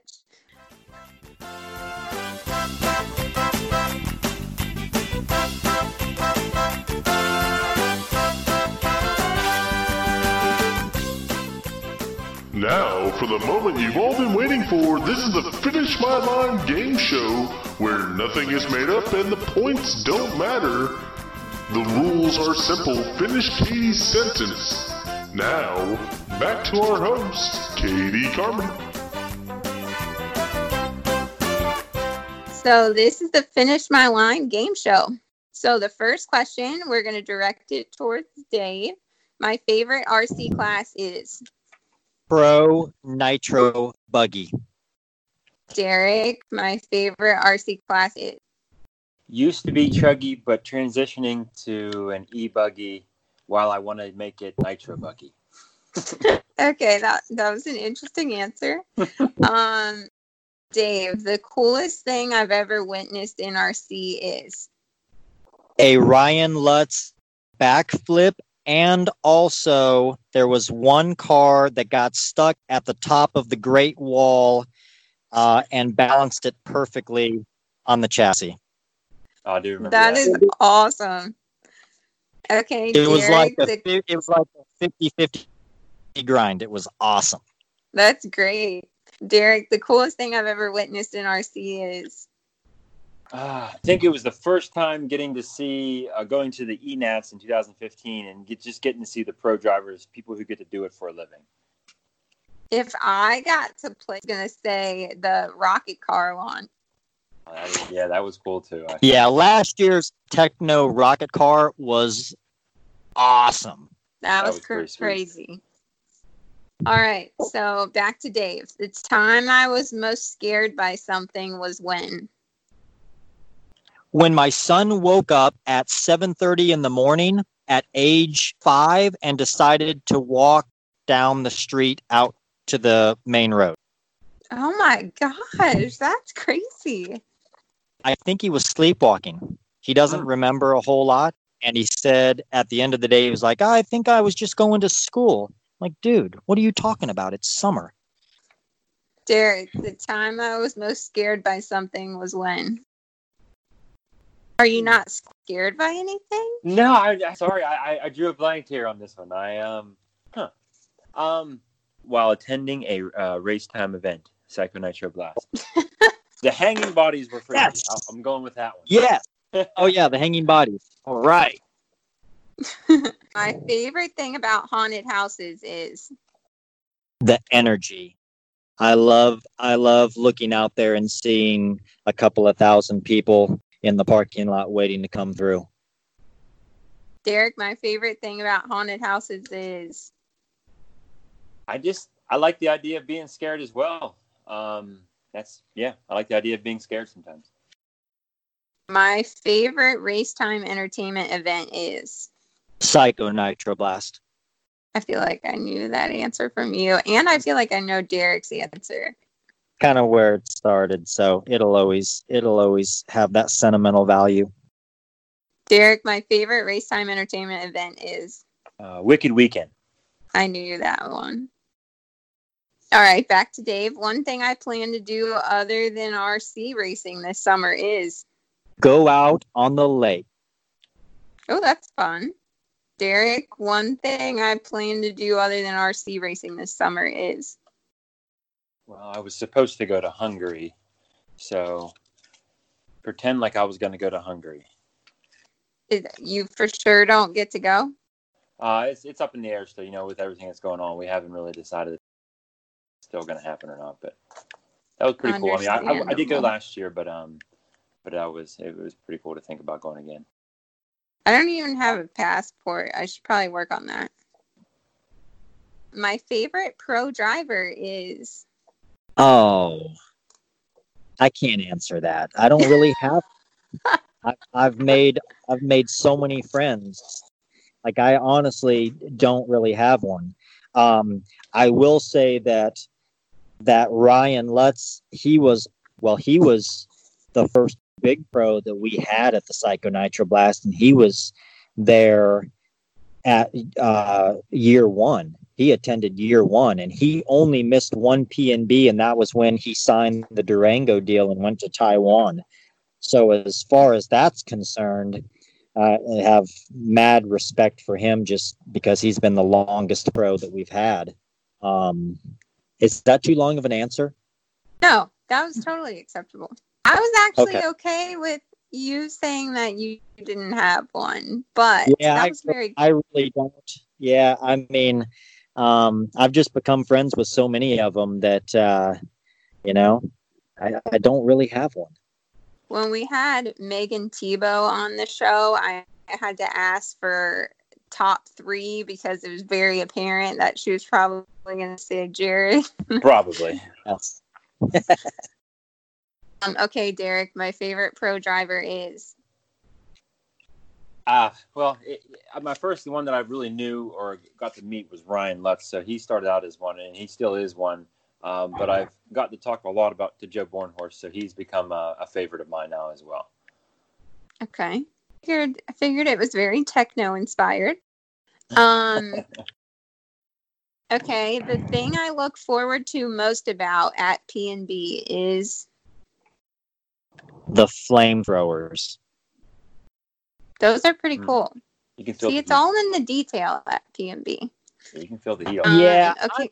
I'm I'm big on that kind of stuff. I, you know, that's that's really my forte is lighting, sound, flame throwers. I always want to make the podium look the best. You know, that that that's the kind of stuff I really love to do at Psycho. I had a question that said something like, "What do you think sets PNB apart from other races, especially because it's known as the pinnacle race?" I feel like I didn't even need to answer it though because it was so obvious what sets PNB apart just from us talking. It's just the attention to detail like that is just crazy and one of a kind of experience when you go to PNB. Um, thank you. right, Derek. What do you look forward to most about PNB? I think it's how big the jump is going. The biggest jump is going to be, or I can break my car maybe. Okay, my most memorable moment at a race time entertainment event was. Um, not getting any sleep for four days straight and passing out in the back of my Tahoe and then waking up to Oliver banging on my window telling me uh, to get up because he needed help uh, doing track maintenance. I had never been more tired in my life. That was first year P and B, and I I can remember every second of that event only because it was excruciating. It was Oh. I got another, I got another one. Can I can I share another one? yes, of course. Okay, so the timing and scoring booth at the first year, we didn't have like an enclosed structure. We were out in the open and we were in behind the driver's span stand. And it was so cold that we had one of those little heaters that hook up to like a 20 pound propane tank. And that heater was going, you know, full blast. And Oliver comes up in this PNB jacket that we had, you know, screen printed and everything and we're all freezing. We can't even see straight because we're so tired. And he sits down and he falls asleep in his chair, and his jacket catches on fire. Oh And so my we're trying- gosh. Yeah, so we're trying to put it out, and it melts his whole jacket. And he was so mad because it was his brand new jacket, and ah, it was good times that first year. Good times. Oh, that was the first year too. Oh yeah, and uh, my son was was born the first year too. Oh wow, man, nothing can top that first year PNB. Yeah, it really Um, can't. Oh, uh, Derek, my most memorable moment at a Racetime entertainment event was. Uh, last year, Wicked Weekend, I finally made a podium in uh, four wheel drive short course. So that was my first podium at a Racetime. Okay, Wicked one Weekend, goal sorry. I It was at, did I say Wicked Weekend? But it was at Wicked Weekend. I don't know, honestly, but that's super cool. I remember watching it actually. I have another story. Okay. I almost cut Bobby Moore's leg off with a angle grinder at the PNB. Oh. We were doing track maintenance, um, and he came over and tried to body slam me. So I took the angle grinder with this big metal cut off wheel that I used to cut the, the pipe, and I swung around and I was like pretending that I was gonna cut him, and I actually hit his leg, and uh, he had to go to the hospital. Wow. Oh my gosh. And he, I think he got like 20 stitches or something in his shin. I wonder if he has the scar still show for Oh, today. Yeah, it messed up. It messed up his tattoo and everything. He definitely has a scar. You'll have to ask him next time you see him. Okay, I do. All right. One goal I have for the 2020 season is to. It doesn't necessarily have to be RC related. One goal I have for the 2020 season. Yes, it can And be it related have- to race time. I meant it doesn't Okay. have to be you physically racing. It can be related to a goal that you have for your Racetime entertainment events. Make like, is sure there a certain number of entries that you want? oh, I just want people to have a smile on their face. I just want them to have a good time. I feel like everyone is just so looking forward to having an event to go to. I'm just so bummed that Nationals is canceled. And so it's just nice to have something to look forward to. Derek, one goal I have for the 2020 season is to. I want to get more consistent with my e-buggy. I feel like I'm definitely lacking an e buggy too, but I think I'm going to try uh, Nitro Truggy at Racetime Entertainment event this year. So we'll see how There that goes. That would be kind of fun. Yeah, I've Ready, never raced one before, but yeah, I'm gonna give it a try. All right, last question. My favorite supercross driver is Ryan Dungey. Okay, good answer. Derek, do you even watch have to be supercross? I used to be James Stewart. Um, I don't watch a ton, but uh, um, but I kind of like uh, Cooper Webb now as well, though, being uh, from North Carolina. Uh, Stewart's brother still races. Yeah, yeah, yeah. But I was, you know, I was, on- I was partial to, I was partial to, um, to Bubba, you know. Hey, can I change? I want to change that. Past or present? Uh, we can we can do both. We can. Derek kind of gave an answer for both, so we can Yeah, do one past, one present. I am kind of a Tomac guy when it comes to the present. And then I think I want to change the past one to Carmichael. Oh, okay. Even That's though I it's a, it's a tough one. That's a it's a it's a coin toss between James Stewart and Carmichael. It's a tough one. That's a tough. I love watching Supercross. That's all I know. Yeah. I normally have to watch it on Sunday though, unless we're really back from a racing time. But it's still fun. I love watching Supercross. Or the best thing is if you finish in time to watch Supercross, you just go to like a restaurant or bar or something and watch it with all your friends who you've been racing with. That's the best. Yep. Been there, done that. Yes. Okay, so that was the last question. So we just want to take a second because we know we've took a pretty big chunk of your time out tonight, but we really appreciate you coming on the podcast and talking to us. It's been a lot of fun um, to talk to you about everything from haunted houses to RC car racing. Um, and it's just really interesting to get your perspective on everything. And uh, we really look forward to seeing you at PNB. So thank you so much. Yeah. Thanks for the opportunity being on your show, and uh, I'll look forward to seeing you guys in July. Good having you there, Dave. I appreciate everything and some of the stuff you've shared. I mean, it's like I said, I your your hard work doesn't go unnoticed, and um, like I said, I hope hope the payback that we can give to you is you know coming to the events and having a good time. Thanks, Derek, and thanks, Katie, for having me, and uh, we'll see you soon.